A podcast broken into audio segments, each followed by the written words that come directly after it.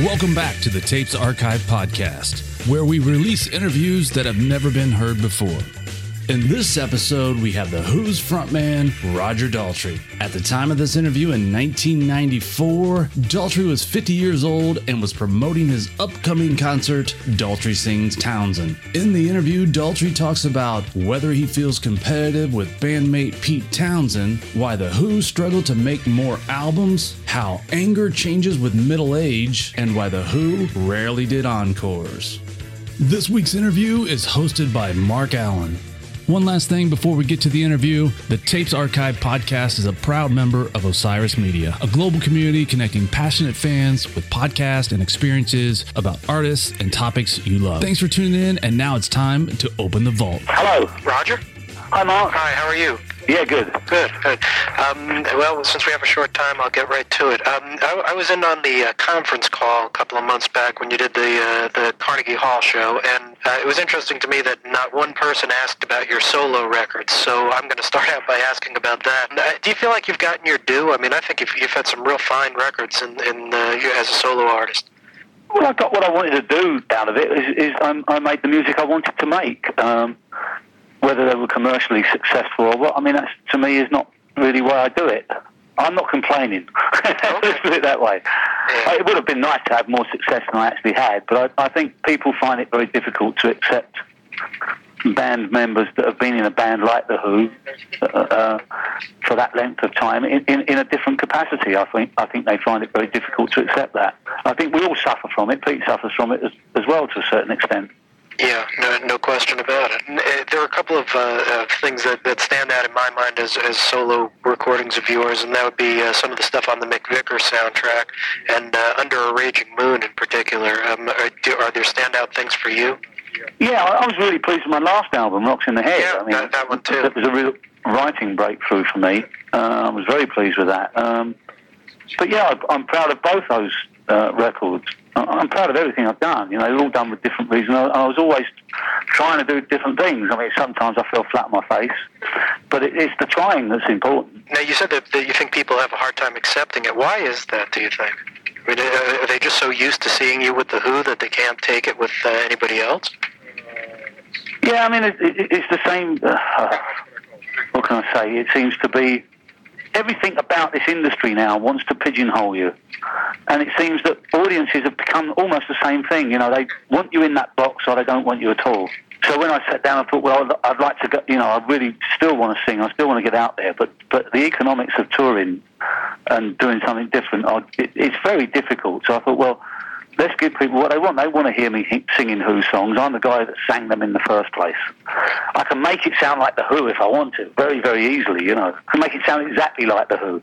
In fact, when John's with me on a few of the shows. Pete's brother's with me. I could even call it Townshend, Daltrey, and Imbecile. You know, uh, but it, it, that's not the point. It's it, it's it's making it. Uh, taking it on, you know, make the, make the music live and, and, and, and push it on a bit. And what's great about Who music, especially the, the post Tommy stuff or Tommy and, and after, is that when you hear it played with an orchestra and it works. I mean, well, I've only done it twice, the Carnegie Hall things, and the, the first night was a nightmare, complete nightmare. But the second night it came together and it worked. It was, it really is an amazing sound, and it and it really does feel like the orchestra always should have been there. It doesn't take away from the sound at all. It, when you hear it, it's just so dramatic, the effect, it, makes every hair on your body stand up when it's working. Given what you said about being a solo artist, did, did you have any uh, trepidation about going out on the road with something like this, which is very expensive and might not pay off? Oh, I'll worry about that when the time comes. um, I don't worry for myself so much because I mean I, I've done well out of this industry, and I worry about the guys in the band because it's their bread and butter. Um, but I, it's, it's it's a great show, and like I say, the, Who. I would love the Who to be out there playing this summer. I would love the Who to have a record out there uh, and be the group that I've always felt that it should be and should never have stopped being. But it's not because Pete doesn't want to do it. And this is the next, next thing I can do that will keep this music alive. Because Who music doesn't just live on the radio. I mean, that's what we did 20 years ago, 25 years ago. It's still vibrant today when you hear it played live. but it can only, but there's very few people that play it, and no one. I don't think anyone plays it better than myself and the other guys in the band. So I'm being the voice. I'm out there doing it. I'm going to be out there doing it. Is it still comfortable to sing those songs? I mean, I know you still love It's as hard as shit. I'm sorry. It, it's as, it's as it's as hard as hell. It's Oh, it's a, it it crucifies me every night. But that's what that's why it was always so great. You know, it was the struggle to make it. Those songs are, are, are created out of of interior agonies, and and you can't go through the motions on those songs ever. Right, and that's true. And and also, I think those songs are very geared toward youthfulness, youthful rebellion, uh, antagonism, and all that. And I uh, don't. I don't necessarily. I think they were written with that, but I think there's something that they gain from middle age because anger changes in middle age. You still, you're still passionate, but anger, it, it, it's not so much anger anymore. It's it's bigger. It's a bigger canvas, not a smaller one.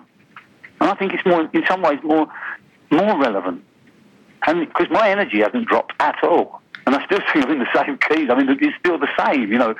Just because it, isn't, it hasn't got the the kind of ignorance of youth, if you like. I mean, you, you can never get that back. You, a lot of your innocence goes out the window, and along with your ignorance, and, and it changes you. And anger anger becomes something else. I wish I could find a word for it. I've, I've thought about it an awful lot, but it's it's definitely not anger anymore. Although it's not any less passionate, but it's something bigger. It's certainly a lot less destructive. Yeah.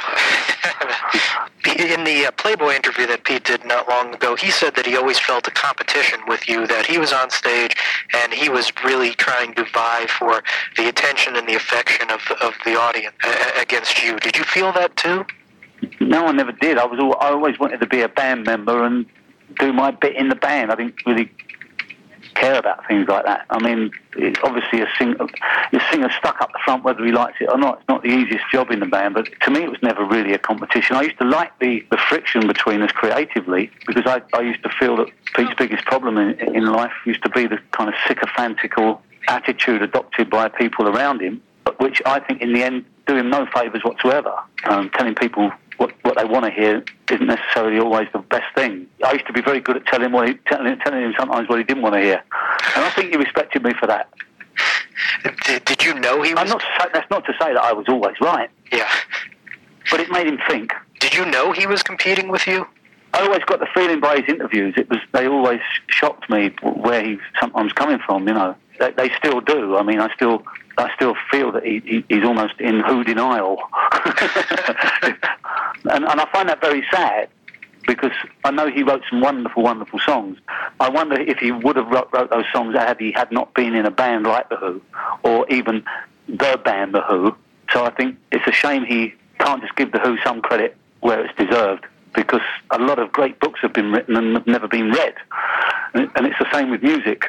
If you look at the history of Tommy, for instance, when it first was released, it wasn't. It was a. It was a fair hit. It wasn't a big, big hit.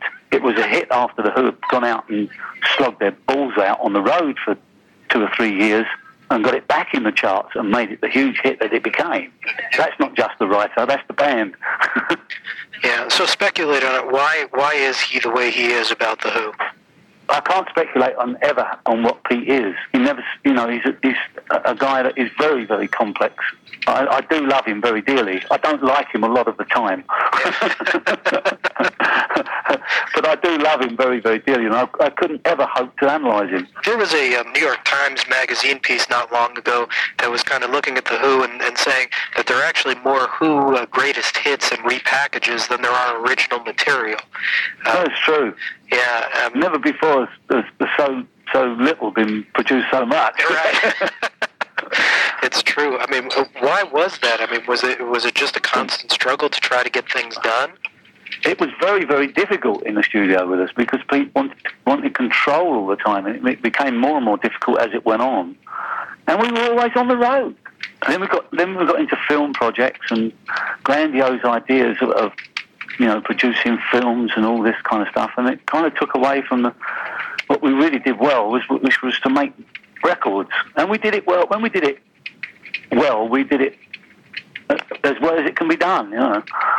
Let me ask you something else about the, about the Who. The um, I've always felt that that Entwistle's contributions were the least recognized, and, and that he really got a, a pretty raw deal as far as you know, people listened and, and, and analyzed what the Who did. That Entwistle was a huge part of it. Can you talk about that? I, I wouldn't say he got. I, I mean, I, I, I, I would agree with you that he. he I, I think all of us, uh, uh, the other three members, apart from Pete, I don't know whether any of us really got the credit we deserve inside the Who. Look how much we suffered at the loss of Keith. We struggled on, but it was never. I mean, it, it we didn't do any. You know, we lost much, much more than just a drummer. And it's the same with John. I mean, he's he's on the road. He's coming on the road with me, and and and there's chemistry that he brings with him. That, that when he gets with me and we play together, there's a there's a magic that comes out of out of nowhere. That's one thing the Who had in, in, in bundles. We had this chemistry that you can't hear on the records. I think recording wise, we in, the actual sound, not the, the the content of the stuff, in the actual sound, was always very mediocre to what the sound with and, and, and or what appeared to be the sound on stage because we had such incredible chemistry. And people used to be, be looking literally at magic because you're not looking at anything really tangible. There's something created by the chemistry between the four of us that is, you have to see it to realize, understand what it is. Is that apparent to you when you're on stage too? It was always apparent to me in The Who. I, I, mean, I haven't done enough solo work to answer that question. I've done the Carnegie Hall things, like I said, which was a real challenge to do, and I'm really proud that I did it and pulled it off. I mean, it's a real off-the-wall thing to do. I mean, to have the Chieftains playing Baba O'Riley with a rock group behind them and an orchestra behind that, you know, it was a real kind of mad thing to do, but it works, you know, and I'm really proud of that. But I haven't done enough work, solo work, to, to know whether that that is still happening. Um, I, I would hope it is. I'll keep my, keep my legs crossed that it is anyway. Um, when you were on uh, the David Letterman show a couple of months back, you um, uh, with the Spin Doctors behind you. I mean, that was just that, that was as powerful as as uh, you know, just about anything as powerful as the Who. And oh, sure, they're a great band. They, yeah. you know, they, they remind me so much of how it used to be, and it, and, and, and it was wonderful to play with them. To be just to be reminded of where where I come from, because I mean, you know, it's like. It, everything in life, you you can uh, you, you do time seems seems to make you take a, a lot for granted unless you're constantly reminded on where you've been. You know, that's why I can't get to get to grips with all these people that have plastic surgery all the time. You know, it must be very strange looking in a mirror and continually looking like you were when you were 19. You know. yeah. So tell me about the the show. Are people going to see something uh, markedly different from the Carnegie Hall show? Well, I mean, it'll be, it'll be all me, of course. Right. No, no, no guest stars. Um, we're doing some other songs. The Carnegie Hall was very difficult for me because I had to give a lot of my best songs to the guest stars. It, it, I, I was acting as an MC. I couldn't get warmed up. It was it was hard. But generally, this will be. I think there'll be more of a rock and roll set within this orchestral piece, you know, and also an acoustic set, which is nice. We had a time problem at Carnegie Hall because of the guest stars, which were which were there because I wanted to make it a a, a, celebration of Pete, which it wouldn't have been if I'd just done it on my own. Wanted other people to do there to sing his songs because he's been so little covered. I mean, there's been very, very few covers of Pete's songs. What did he say to you after those shows? Not a lot. Really? Happy birthday. Yeah. Uh, but nothing, uh, nothing really friendly. He, gave, he, sent me a very nice telegram afterwards saying that you know that you know because the reviews weren't kind to us. I mean, most of the reviewers were there on the first night, and um, because of the union problems at Carnegie, we didn't get set up until the evening. We were supposed to have a rehearsal in the afternoon, which was one of the few rehearsals we had with the orchestra. And we were denied that because of the, the time the unions took to set up. And uh, so the first show was, was we were totally winging it. Now it's easy to wing it when you've got like a five-piece band, but you try winging it with eighty people on the stage. Yeah. you know, and and I struggle. But I mean, personally, it doesn't worry me that, you know, I don't have to prove that I can sing. Singers have good nights and they have bad nights. You know, so I had a bad night. That doesn't worry me. Surely, uh, to, to, me, what is important is that uh, if I was in the audience, I would much rather watch anyone struggling and, and trying to achieve and occasionally getting it right, but fighting all the way, than watch someone else doing it note perfect and going through the motions, you know? To me, it's much more the struggle in, especially in rock music, is, is much more important than the, than the end of the journey. So the show that you'll bring on the road, you think will be uh, a, a bit better, a bit tighter, like that, or? or... Oh, much much tighter. Yeah. And I mean, we, we Carnegie Hall is notoriously bad for sound notoriously bad. I mean, you couldn't pick a worse place for sound to put anything electric in. I mean, in the kind of venues we'll be playing on this tour, everything is mic'd. We'll be able to get a, a, brilliant sound. You know, we'll be able to take the sound up and make it much more funky. Did you know that you were going to take this out on the road, or was it just no. kind of a snap decision afterwards? The, the second night of Carnegie went so well. I just thought we, this is something we could work and make work really well on the road. And I think it's a show people will come to and have a really good time at. Mm. Uh, getting back to the, the, question I was asking about the spin doctors, you could. Uh, I wondered if you ever thought about, you know, what, I'll just get a, a you know three member rock band behind me and, and go out and really do this. You know, I want to do the Who stuff. If Pete doesn't, fine, but I'll get something and try to recreate it as best I can. I mean, I thought of all those things, but I mean, that would just be copying what the Who do. I think what's great about doing it with an orchestra and doing it the way we're doing it at the moment is that it is something a little bit more than that. And you really do have to hear it working well to understand what I mean. Has there been any, any talk of uh, the Who playing Woodstock '94? No, there's not at all. Okay. Pete doesn't want to do anything anymore. I don't, you know. Yeah. Um. Just a couple other things, uh, and I'll let you go. Uh, you told the story on Letterman of how you started spinning the the microphone. Could you retell it again? I, I've forgotten what the, the gist of it was. It was. Oh, I can't remember that. I, I, did. I don't think I told that story. I just told told a story. I just I started spinning it out of boredom. Yeah, that was it. Just uh, yeah. started doing it out of boredom. Okay. Uh, for another story I'm working on, uh, do you listen to a lot of uh, a lot of what's contemporary today? You listen to a lot of. Uh, I haven't for the last few weeks because I've been rehearsing so much. Yeah, but okay. I, I keep in touch. Yeah. Okay, yeah. Um, are there if if music were like the stock market and you could invest in some up and coming young band or bands, have you heard anything that we have that, that you like? you think will be big or do well? I've heard some good things lately. I, I wouldn't like to put my money on anything at the moment. the way the music business is so bloody corporate, it is, it's so much different than it was when we came up in it. I don't really understand it anymore. I mean, when we, we came up in it, it was any, anything you could do to help another artist, you do, and you it was camaraderie. It seems to me today it's, it's the camaraderie of the bank balance, you know, mm-hmm. which is very strange.